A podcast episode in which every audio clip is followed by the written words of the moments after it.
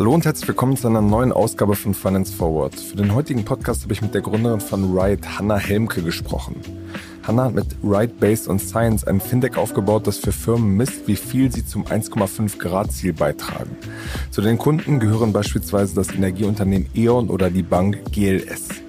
Im Podcast haben wir darüber gesprochen, wie genau das eigentlich funktioniert, über Greenwashing von Unternehmen und über die letzte Generation. Viel Spaß mit dem Gespräch.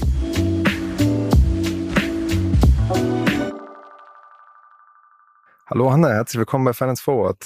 Hallo Kaspar, ganz vielen Dank für die Einladung. Sehr, sehr gerne.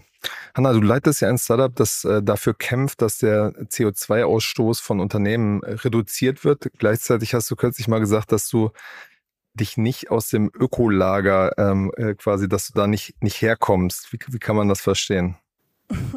Ja, genau so ist es. Also wir bei Ride, wir machen die Klimawirkung von wirtschaftlichen Aktivitäten transparent, direkt in einer Gradzahl, damit man eben ja die Klimawirkung in Grad direkt in Bezug setzen kann zum 1,5 Grad Ziel. Und äh, das motiviert natürlich ganz anders, äh, die eigene Klimawirkung äh, in Richtung 1,5 Grad zu entwickeln und das Geschäftsmodell zu dekarbonisieren. Und das macht halt einfach viel Sinn. Also so bauen wir eine Wirtschaft auf, die viel mehr fähig ist, im Rahmen unserer planetären Grenzen irgendwie zu arbeiten.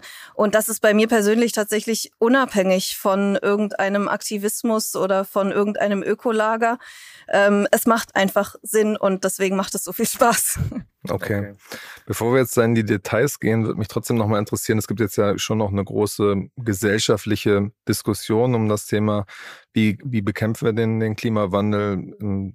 Besonders stark wird das äh, rund um diese letzte Generation, diese Gruppe diskutiert, die sich auf Straßen festklebt oder äh, Farbe an irgendwelche Läden äh, schmeißt. Siehst du das als, als legitimen Protest? Wie, wie steht ihr da als Unternehmen, die in diesem Bereich auch irgendwie unterwegs seid?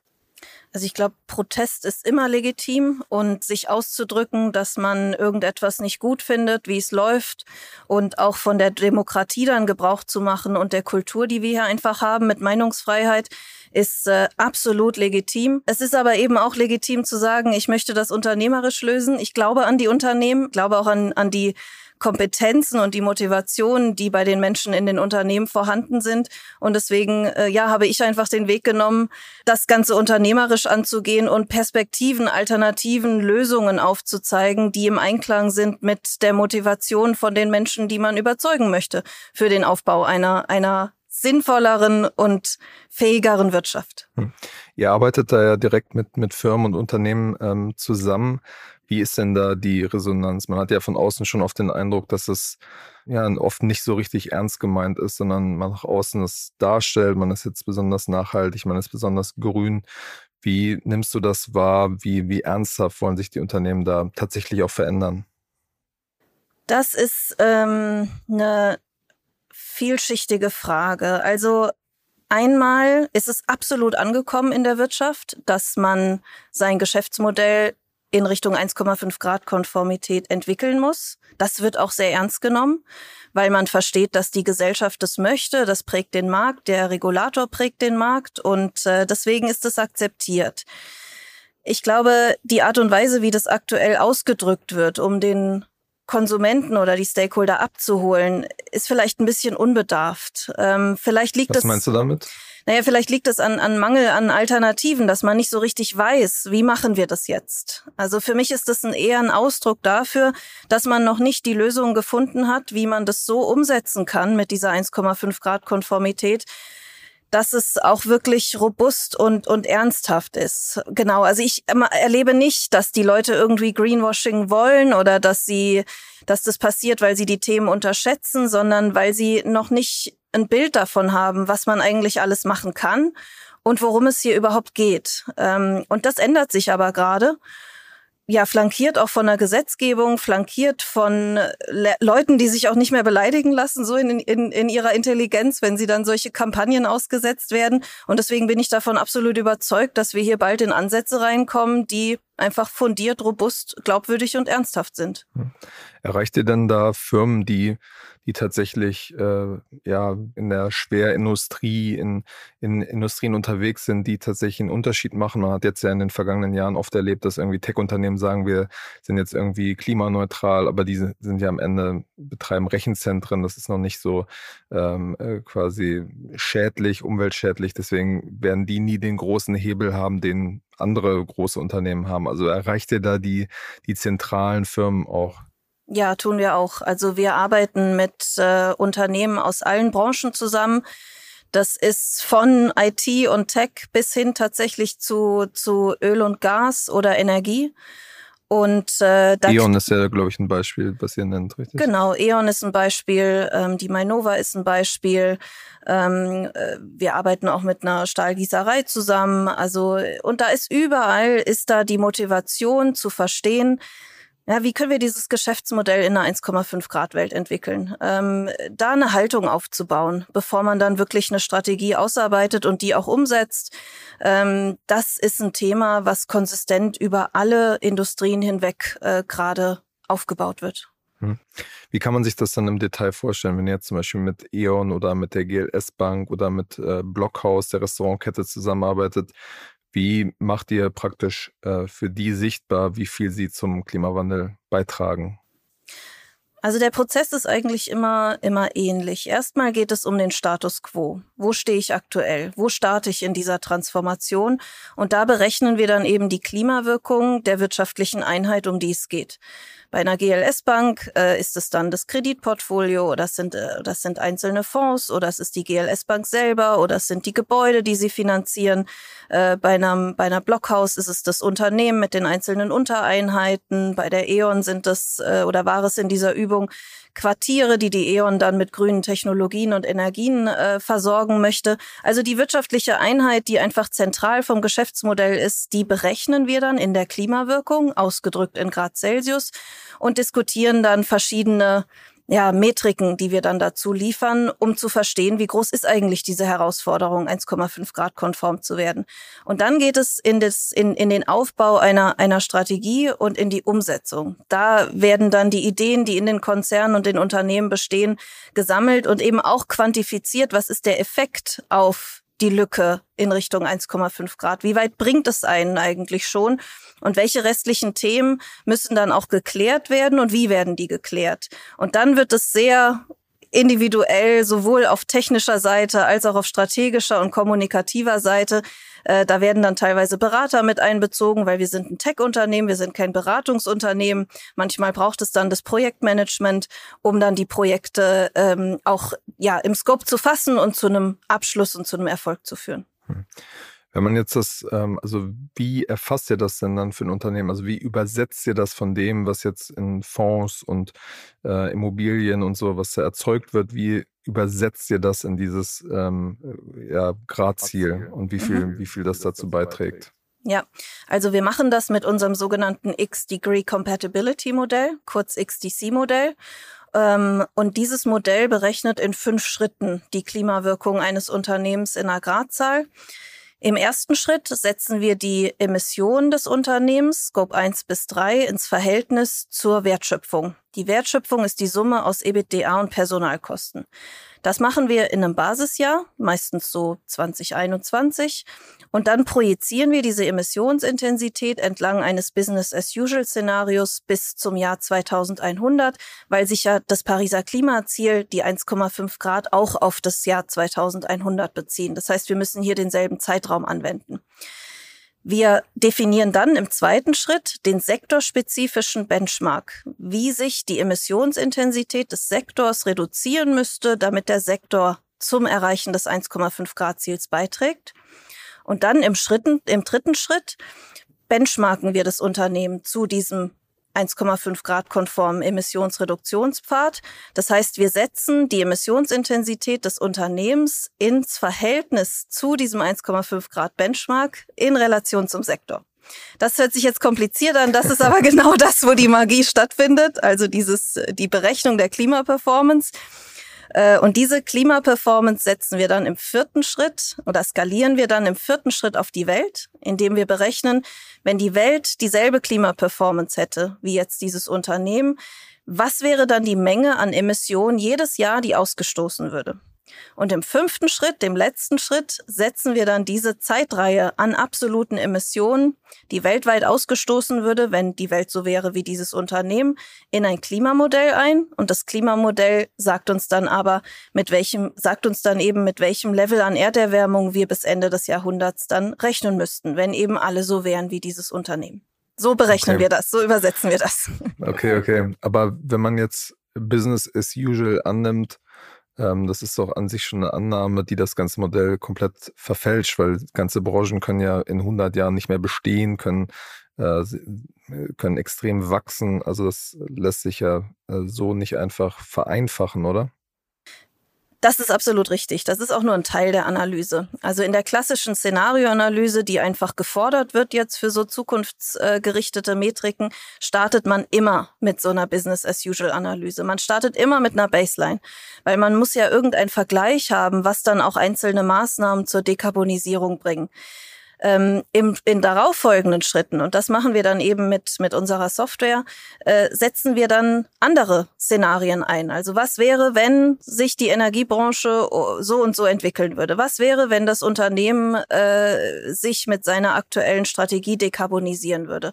Und dann sieht man eben den Effekt von Maßnahmen, die geplant sind. Man kann die Sensitivität untersuchen, äh, ne, die dann entsteht, wenn sich einzelne Parameter anders entwickeln. Das wird dann sehr komplex, das wird dann sehr ähm, fachlich. Aber diese Kapazität hat unser Modell und äh, damit generieren wir Informationen, die den Entscheidungsträgern sagen, welchen Effekt welche Änderungen in der Zukunft haben könnten und was übrig bleibt für sie, ähm, um mit eigenen Entscheidungen eben in Richtung 1,5 Grad zu steuern. Ist es dann so, dass ihr auch schon konkrete Vorschläge habt, wie die Unternehmen sich verändern können?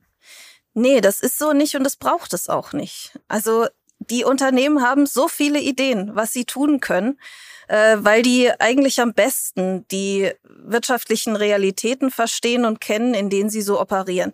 Die haben wahnsinnig viele Ideen. Also was ihnen hilft, ist so ein bisschen eine Guidance. Was bringt was und Prozesse, die so faktenbasiert äh, dann auch Entscheidungen befähigen. Und äh, die Firmen, die das noch nicht wissen und kennen oder wo es noch eine Lücke gibt zu 1,5 Grad, ähm, die, ne, also die brauchen dann tatsächlich auch einen Beratungspartner. Wir sind keine Experten für Geschäftsmodelle in einzelnen Sektoren. Wir sind Experten für die Berechnung der Klimawirkung und äh, ziehen dann in solchen Fällen auch äh, unsere Beratungspartner hinzu, so dass man dann so eine Roadmap auch ähm, aufstellen kann, die einfach Sinn macht in der individuellen Situation des, des Unternehmens. Hm. Nichtsdestotrotz werdet ihr ja schon ähm, allein über eure Software einen Überblick da, darüber haben, was für Maßnahmen dann von den Unternehmen selbst ähm, ergriffen werden im Nachgang eurer Analyse.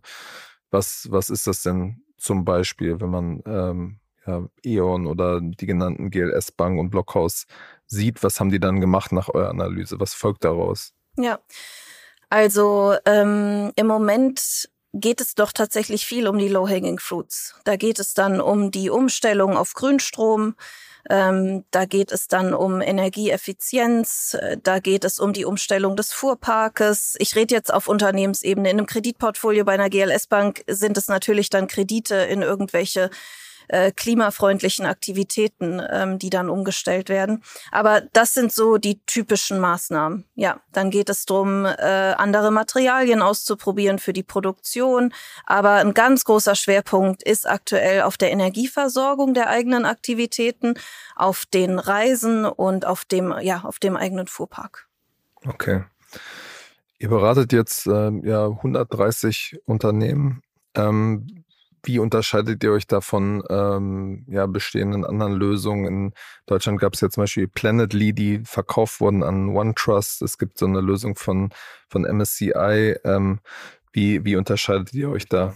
Ja, also was uns einzigartig macht, ist diese Kombination aus wissenschaftsbasiert und einfach kommunizierbar. Also ich habe etwas, wo ich sicher bin vor Greenwashing oder so sicher, wie ich es eben sein kann. Ich kann es aber dennoch einfach kommunizieren. Äh, also dieses XDC-Modell, was bei uns von circa 15 Leuten eben gebaut und gepflegt wird, mit der einfach verständlichen Gradzahl das ist zum Beispiel etwas, was uns von so Lösungen wie Planetly unterscheidet, ähm, die sich ja insbesondere darauf spezialisiert haben, den Carbon Footprint zu erheben. Der Carbon Footprint muss aber in unsere Software eingetragen werden. Das heißt, äh, die Planetlys ähm, sind eigentlich in der Wertschöpfungskette vor uns dran. Äh, bei einem MSCI, die auch so eine Klimawirkung in Grad Celsius berechnen, ist es so, dass die eben sich an den Finanzmarkt richtet. Das heißt, ein Unternehmen sieht dann, welche, welches Rating es da hat, aber es kann das nicht steuern. Also es hat keine Transparenz in den Mechanismus hinter diesem Rating und hat auch kein Tool zur Verfügung. Was meinst du damit? Naja, dass man, wenn ich jetzt weiß, okay, MSCI ratet mich mit drei Grad, dann habe ich nicht die Möglichkeit, über meine eigenen Strukturen und Prozesse das auf eine ja 1,2 Grad runterzubringen oder 1,5 Grad und das bei mir im Unternehmen zu verankern. Ich kriege ja nur die Zahl von MSCI, aber kein Tool, keine Software, die mir ermöglicht, dieses Thema bei mir ähm, tatsächlich in die Steuerung umzusetzen und mir diese Transparenz auch zu geben, weil MSCI, äh, weil MSCI in der Form einfach nicht die Realwirtschaft als Zielgruppe hat. Und äh, wir geben eben diese Tools an die Hand unserer Kunden, auch aus der Realwirtschaft, damit es prüfbar und nachvollziehbar und technisch implementiert werden kann als, ähm, ja, als, als, als Steuerungsinstrument. Das hm. ist eine ganz andere Software als dieses Rating. Okay, und ähm, aber wenn man jetzt sich so die Ergebnisse mal anguckt, ist es dann kommen dann ähnliche Ergebnisse bei diesem ähm, äh, sozusagen Implied äh, Temperature Race, heißt das Produkt ja, glaube ich, von mhm. MSCI, kommen dann praktisch ähnliche Ergebnisse trotzdem raus? Ähm, also nein, weil es gibt eine methodische Unterscheidung zwischen XDC, also unserer Metrik, und dem Implied Temperature Rise von MSCI. Und die ist, dass MSCI direkt die Klimaziele der Unternehmen integriert. Also diese Temperatur geht davon aus, dass die Unternehmen ihre Klimaziele auch tatsächlich erreichen. Und dann gibt es diese eine Zahl. Bei uns wird es eben klassischer an die Szenarioanalyse angedockt. Das heißt, wir sagen, wenn alles so weitergeht wie bisher, dann ist die Klimawirkung des Unternehmens drei Grad. Wenn das Unternehmen sein Klimaziel erreicht, dann liegt die Klimawirkung bei 1,4 Grad.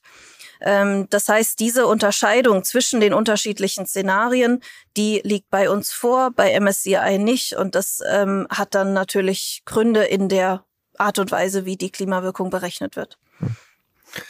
Es gibt ja dieses Label, äh, Label ähm, ESG, ähm, was in den äh, ja, vergangenen Jahren, Monaten sehr, sehr populär geworden ist. Ähm, wenn man jetzt zum Beispiel ähm, Aktien irgendwie handelt, gibt es ähm, ETFs, die sich nur darauf fokussieren. Es gibt auch große Kritik daran, wie das äh, sozusagen zusammengestellt wird. Wie ähm, schaut ihr da als, als Fachleute auf, auf dieses Label drauf? Ähm, wir schauen da tatsächlich sehr skeptisch drauf, weil so viel in eine Sache gepackt wird. Ähm, und dann wird es sehr wurstelig und sehr intransparent. Und dann fragen wir uns natürlich, okay, wie sind denn dann, also wie gut sind denn dann die Finanzprodukte, die man dann auf so einer Grundlage auch aufbaut? Und deswegen haben wir uns eben sehr klar auch dafür entschieden, dass wir trennscharf vorgehen, also nur auf das Thema Klimawirkung gehen ähm, da aber so, dass wir komplett transparent sind, dass es verständlich ist und dass es steuerbar ist. Weil nur dann kann auch der Finanzmarkt wirklich Chancen und Risiken abwägen und äh, Produkte bauen, die auch ähm, ja diese Transformation jetzt auch wirtschaftlich hebeln. Ähm, weil äh, mit dieser Transparenz, die wir eben bieten, ähm, ganz anders auch mit der Realwirtschaft zusammengearbeitet werden kann. Also ich habe mich tatsächlich sehr früh informiert bei so Ratingagenturen ähm, und bei Leuten, die da sehr erfolgreich waren, was so eine Metrik eigentlich mitbringen muss, damit der Finanzmarkt sie auch tatsächlich nutzt. Und äh, ich habe da immer so eine konsistente Antwort bekommen, nämlich Trendschärfe, dass man wirklich versteht, was ist im Scope und was ist nicht im Scope, dass man da auch Kontrolle drüber hat und Transparenz. Es muss bis ins letzte Detail des Modells transparent sein, wenn viel Geld mal basierend auf solchen Metriken verschoben werden soll. Aber es wird ja heute schon viel Geld auf Basis von ESG verschoben, obwohl mhm. es nicht äh, offenbar nicht trennscharf ist. Ja, ich glaube, wir sind am Anfang vom Prozess. Äh, wir sehen ja jetzt, was für Regulatorik aus der EU kommt, mit der man hier auch äh, ja deutlicher dem Kapitalmarkt sagt, wir haben hier ein Auge drauf und so kann das nicht bleiben. Und äh, ich glaube, wir haben uns bei Ride so auf dieses Thema ausgerichtet, ähm, dass wir eher dann zum Zuge kommen, wenn diese Erfahrungen gemacht wurden. Wie, wie, wie klar muss man hier sein? Äh, welche Anforderungen hat man an die Metriken, mit denen man solche Finanzprodukte auch baut? Also ich glaube, wenn diese Learnings dann mal gemacht wurden, dann versteht man das sehr gut, wie wir unsere Metrik aufgebaut haben und wie wir das Thema Transparenz und Prüfbarkeit auch, auch ernst genommen haben. Ich glaube, wir sind hier ganz, ganz, ganz am Anfang vom Prozess. Ja. Hm nach innen, also zu den Unternehmen, das zu kommunizieren, wie sie sich praktisch äh, umbauen können, transformieren können, ist sicherlich ein wichtiger Punkt. Ein anderer Punkt ist ja trotzdem, dass es ähm, nach außen hin stärker sichtbar ist, gerade wenn man jetzt, wenn es um Investments äh, geht. Zum Beispiel könnte man sich ja vorstellen, dass so eine Metrik wie eure auch bei, bei Trade Republic in der App irgendwie angezeigt wird. Da habt ihr ja, glaube ich, auch ein, auch ein Produkt schon. Ähm, wie funktioniert das und wie, wie weit seid ihr da schon, dass es äh, ja auch eine Transparenz nach außen gibt? Ja, also das ist eine herausfordernde Geschichte, ähm, weil die meisten Unternehmen eben noch nicht bei den 1,5 Grad stehen. Ähm, das heißt, äh, dass da große ja, Zögerung ist, diese Metriken auch nach außen ähm, zu, zu zeigen. Wir arbeiten aber dennoch mit dem Kapitalmarkt äh, an ja, an der Bewertung der Portfolien, die diese Portfolio-Manager dann bei uns einreichen. Das heißt, wir können von außen die Klimawirkung der Unternehmen im Status quo berechnen, ähm, haben da auch große Partner wie Nasdaq oder Manaus, die diesen Service dann auch wiederum ihren Kunden zur Verfügung stellen. Was da aber tatsächlich noch fehlt, ist diese Möglichkeit, die Klimapläne, die Ziele mit der Unternehmen mit einzubeziehen, damit man auch diesen Aspekt der Transformation mit reinbekommt. Also den Status quo kriegen wir ohne Probleme hin. Da haben wir eine sehr große Datenbank, können den Portfolio-Managern da gut Auskunft geben.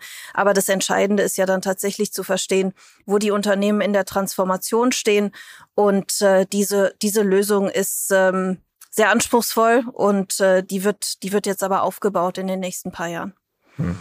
Aber für die Portfolio-Manager, das heißt ja, es ist immer noch nicht für die Endkundinnen und Kunden, die jetzt irgendwie Kleinanleger, Aktionäre, ist es äh, praktisch ja noch nicht verfügbar, oder? Äh, die können über den ähm, über das Produkt von der Tomorrow Bank, die haben einen Retail-Fonds aufgesetzt. Das ist auch ein Artikel 9 äh, Produkt und die Kernmetrik von diesem Artikel 9 Produkt ist XDC. Also dieses Produkt ermöglicht dann den Anlegern in die in die 1,5 Grad ähm, oder in die Below 2 Degree zu zu investieren und äh, da stecken wir dahinter mit, mit XDC. Also in dieser Form ist das ähm, schon möglich. Es gibt noch zwei andere Artikel 9 Produkte, ähm, die mit uns aufgesetzt wurden. Also das kommt. Was für Firmen sind dann zum Beispiel bei der Tomorrow Bank da in dem Produkt mit drin? Das weiß ich leider gerade nicht auswendig. okay. Ja. Okay. Wenn man jetzt mal so ein bisschen auf euch als, als Unternehmen äh, ranzoomt, wie groß seid ihr schon und was, was, wie groß soll das in den nächsten Jahren äh, noch werden? Ja, also wir sind jetzt so circa 25 Leute bei Ride. Die Hälfte von uns ist im Software-Team, im Tech-Team. Die bauen das XDC-Modell und eben unsere Software, über die dann unsere Kunden Zugriff bekommen auf die Metriken. Und äh, die andere Hälfte ist bei uns im, im Business-Team, äh, von wo aus wir dann unsere Kunden begleiten in der Anwendung der XDC und in den, im, im, im Einbauen in ihre Strukturen und Prozesse. Und äh, grundsätzlich ist es ganz wichtig für uns, über Partner zu wachsen. Also wir wollen wirklich ein Tech-Unternehmen bleiben. Wir wollen uns fokussieren auf äh, äh das XDC-Modell und unsere Software. Unsere Schnittstelle wird immer wichtiger mit der dann eben andere Unternehmen ihr System anschließen können an das XDC-Modell. Deswegen gehen wir ganz, ganz stark in den Partneraufbau. Äh, erster großer Partner zum Beispiel ist Quantum aus der Immobilienbranche. Ich habe es gerade genannt. Nasdaq ist schon Partner, Manaus ist Partner. Ähm, Oliver Wyman geht mit uns zunehmend in Beratungsprojekte. Und äh, deswegen befähigen wir lieber unsere Partner, als das bei uns selber aufzubauen. Das heißt, wir werden jetzt keine Riesenbude irgendwie werden, ähm, sondern versuchen uns äh, klein und schlagkräftig zu halten und über die technische Skalierbarkeit ähm, und äh, ja auch auch auch unsere ähm, ja auch, auch einfach unsere Community-Aktivitäten, die wir sehr stark machen, äh, dieses Netzwerk aufzubauen und so XDC in die Breite zu bekommen. Hm. Nichtsdestotrotz, wenn man sich so die, die letzten ähm, ja, ein, zwei Jahre anguckt, gab es ja einen massiven Rückenwind für die ganze Startup-Szene, für die Fintech-Szene. Das ganze Thema ähm, ESG, Green Tech war total im Fokus. Ähm, warum habt ihr in so einem ähm, Klima nicht einfach eine, eine, große Finanzierungsrunde eingesammelt, um eure ja, Tech-Plattform, Skalierungspläne dann nochmal auf ein nächstes Level zu, zu heben? Ja, ich glaube, das hat so mit den Gründern zu tun, mit Sebastian und mir. Wir haben, wir haben eine Vision. Ja, wir haben, wir haben wirklich eine Vision, die ist, dass ähm, wir eine Sprache bauen, mit der diese Welt in Richtung 1,5 Grad Konformität arbeiten kann. Und äh, das ist eine sehr anspruchsvolle Vision und ähm, die wollen wir sehr souverän und eigenständig umsetzen mit Partnern, die davon direkt profitieren. Und deswegen brauchen wir ähm, eine Finanzierungsstruktur, die uns darin hilft, ähm, diese Souveränität zu halten und sie zu nutzen für die Vision, die wir da haben. Und äh, die Erfahrungen, die wir einfach auch gemacht haben mit äh, dem VC-Bereich, mit dem ganzen Investment-Bereich, und wir sind da permanent in Gesprächen, ähm, die haben uns dann eher dazu bewogen zu sagen, nee, wir wachsen über Partner, die direkt mit uns arbeiten, on the ground, ähm, als über Investoren, die eher aus so einer Distanz dann auf unser Geschäftsmodell gucken und äh, entsprechend mit uns in die, in die, in die Zusammenarbeit dann gehen. Okay, aber man könnte ja argumentieren, wenn die sehen, wie attraktiv das ist, über Partner zu wachsen, dass sie euch dann einfach nochmal einen Headstart geben und eigentlich, wenn alles gut läuft, sozusagen nach Textbook halten sich ja VCs auch raus und sagen, ähm, hier habt ihr 10 Millionen und baut das jetzt äh, über Europa, rollt das jetzt über Europa aus. Ja, das äh, hört sich so ganz gut an, äh, ist in der Praxis aber ein bisschen schwierig wegen den ganzen Bewertungsfragen, wenn man die Souveränität halten möchte. Und die okay. wollen Sebastian und ich halten, weil wir genau wissen, was wir hier wollen. Und äh, da haben wir unfassbar viel Lust zu, das umzusetzen. Und äh, das braucht eben die richtige Finanzierungsstruktur. Und äh, nochmal, die bauen wir mit unseren Partnern auf. Also mit Quantum haben wir zum Beispiel das Ganze so gelöst. Wir haben eine Tochterfirma gegründet, haben äh, die Lizenz für unsere Real Estate-Produkte ausgelagert und haben 50 Prozent dieser Tochter an Quantum verkauft. Ähm, und so sind wir auch an Liquidität gekommen, die aber nicht die Souveränität und die Eigenständigkeit äh, der Gründer auf seitens von Wright irgendwie ähm, beeinflusst hat. Und diese Art ähm, zu wachsen ist für uns möglich, weil XDC eben in allen verschiedenen Bereichen und Sektoren angewandt werden kann. Und das ist ein Geschäftsmodell, was ähm, ja eigentlich zwei Fliegen mit einer Klappe schlägt.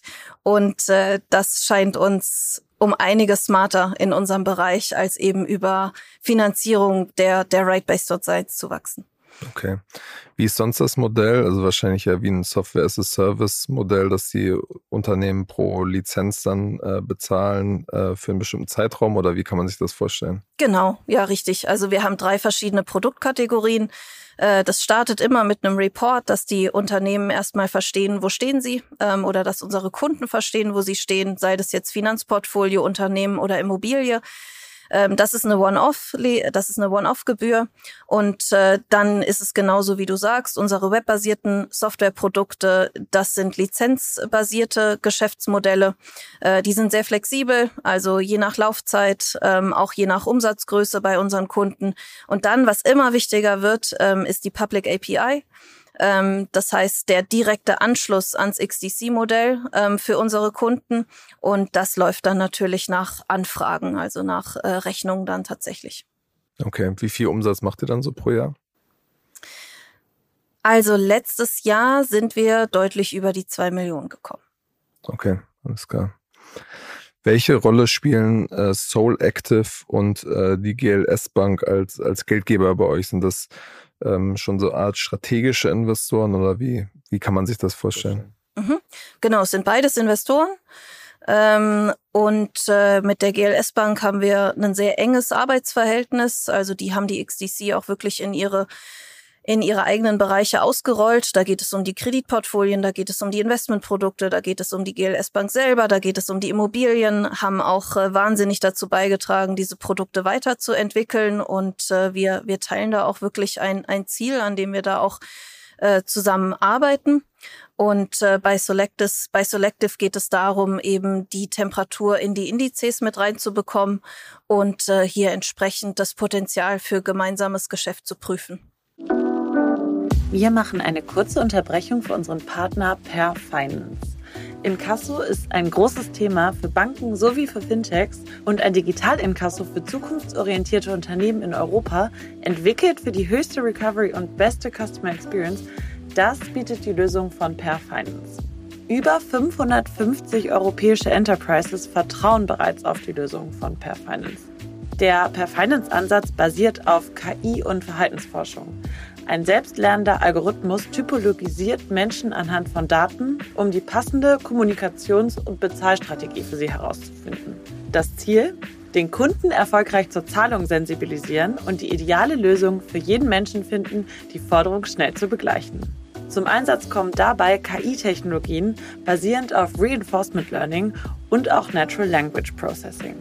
Der Ansatz verhilft Finanzteams schneller zu höheren Rückführungen von ausstehenden Forderungen und bietet Verbrauchern ein nahtloses und faires Online-Bezahlerlebnis. Das Ganze gibt es in einem All-in-One-Ansatz für alle Länder, ein Vertrag, eine Datenschnittstelle, ein Kundenportal und einen Ansprechpartner. Einfach mal schlau machen auf www.perfinance.com.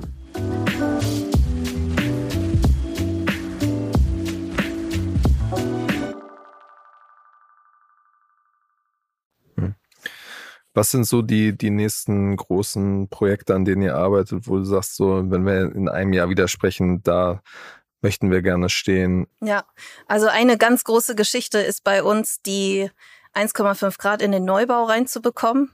Da haben wir jetzt gerade ein Entwicklungsprojekt mit äh, Quantum und Phoenix Contact gestartet.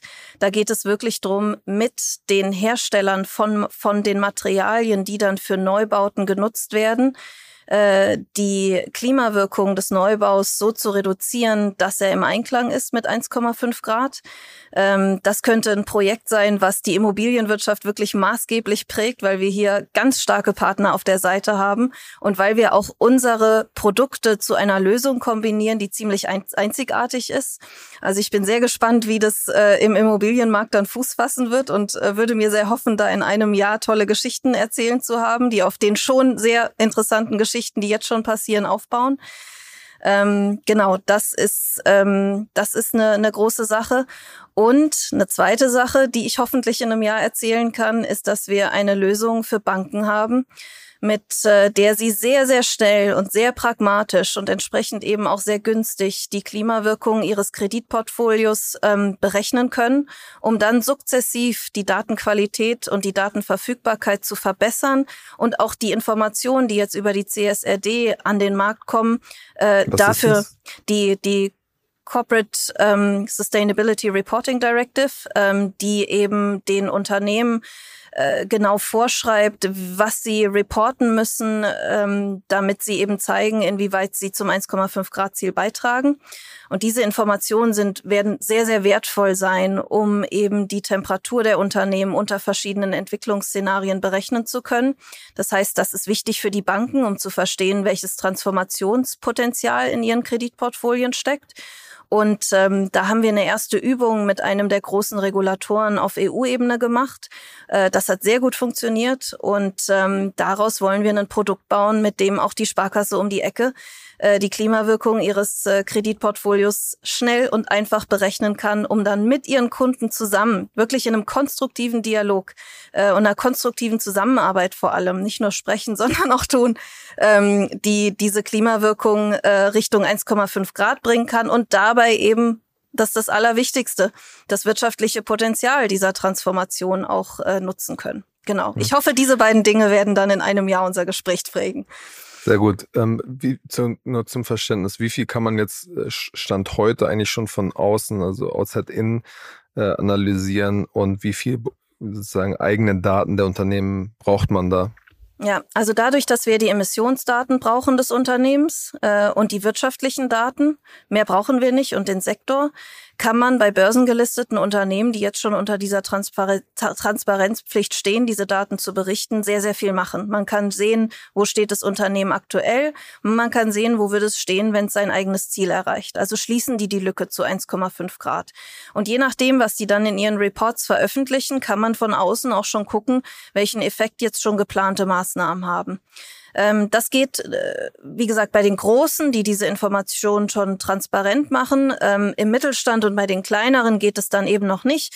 Da müssen da muss der Kapitalmarkt wirklich sehr ja kreativ werden, wie für diese Kunden dann auch Mehrwert geschaffen wird, so dass die Kunden bereit sind, entsprechende Daten auch dann zu zu teilen und in diese transparente Zusammenarbeit zu gehen. Was könnte das zum Beispiel sein? Nehmen wir mal die Edeka Bank als Beispiel. Die Edeka Bank hat ihren Edeka-Kaufmännern die Gradzahl ihrer Supermärkte äh, geliefert und hat dann gefragt, bringt euch diese Information irgendetwas? Ähm, weil die Supermärkte liegen im Durchschnitt so über 1,5 Grad. Das heißt, da braucht es auch Maßnahmen, zum Beispiel äh, Solar auf den Dächern oder effizientere Kühlsysteme, um die Lücke zu 1,5 Grad zu schließen. Und dann wurde eben herausgearbeitet, ob diese Gradzahl auch irgendeinen Mehrwert hat für die Kaufmänner. Und äh, da gab es absolut auch das Ergebnis, dass das zum Branding genutzt werden kann. Also dass man den Kunden sagt, ihr geht hier in einem Supermarkt einkaufen, äh, der in Richtung 1,5 Grad unterwegs ist. Und wenn man diesen Mehrwert schafft für die eigenen Kunden, dass sie ihre eigenen Aufgaben einfacher erfüllen können, äh, dann erhöht sich ja auch die Bereitschaft, ähm, Daten zu teilen, Strategien auszutauschen und äh, so ein Kreditportfolio eben in Richtung 1,5 Grad äh, auszurichten und eben auch den Bedarf für Kredite zu schaffen, äh, äh zum Beispiel jetzt so ein Gebäude in Richtung 1,5 Grad zu entwickeln. Ich finde, das ist ein wahnsinnig gutes Beispiel, was aufzeigt, man muss Mehrwert schaffen für den äh, für die Unternehmen, für die Nutzer, damit man seine eigene Transformation in Richtung 1,5 Grad auch hinbekommt. Die Frage ist ja, wie man es schafft, äh, die die Unternehmen ähm, auch irgendwie zu erreichen, äh, die, die das Ziel nicht erreichen und es auch nicht so einfach erreichen können, die, denen bringt ja dann Werbung im Grunde um nichts. Das ist richtig. Also klar, da gibt es dann unterschiedliche Abstufungen und ich denke, dass da eine ernst gemeinte Regulatorik, die den Kapitalmarkt jetzt auch in Richtung, ja, so in die Richtung drückt, dass da Kredite auch teurer werden oder dass in irgendeiner Form Kostennachteile aufkommen, dass das schon auch ähm, ein, sehr guter Hebel ist, äh, wenn es da ja Widerstände gibt, ähm, wirklich diese Transformation auf Unternehmensebene ernsthaft zu denken. Also sogar wenn man sich Öl- und Gasunternehmen anschaut, es gibt Wege in Richtung 1,5 Grad. Und ähm, dann wäre es natürlich toll, die gemeinsam so zu beschreiten, dass man diese, dass man diese, ne, diese, diese Reise dann auch so kommuniziert, dass es zu einem Wettbewerbsvorteil ist, weil man die Menschen abholt. Und wenn das aber keine Option ist, ähm, dann, also dann hat natürlich die, die Preispolitik äh, für die Finanzierung spielt natürlich eine ganz große Rolle, zu der die äh, zu der die Kapitalmarktakteure jetzt auch zunehmend ja, gezwungen werden von der Regulatorik. Das geht noch ein bisschen, aber ich glaube, die, die Richtung ist total klar, wie, wie ernst der Regulator das meint. Alles klar, na, unsere Zeit ist schon um. Vielen Dank für deine Einblicke in eure Arbeit und ja, dann werden wir nach einem Jahr mal schauen, äh, ob die, die verschiedenen Projekte was geworden sind. Vielen Dank für deine Zeit. Ich habe zu danken. Vielen Dank. Ciao und bis zum nächsten Mal bei Finance Forward.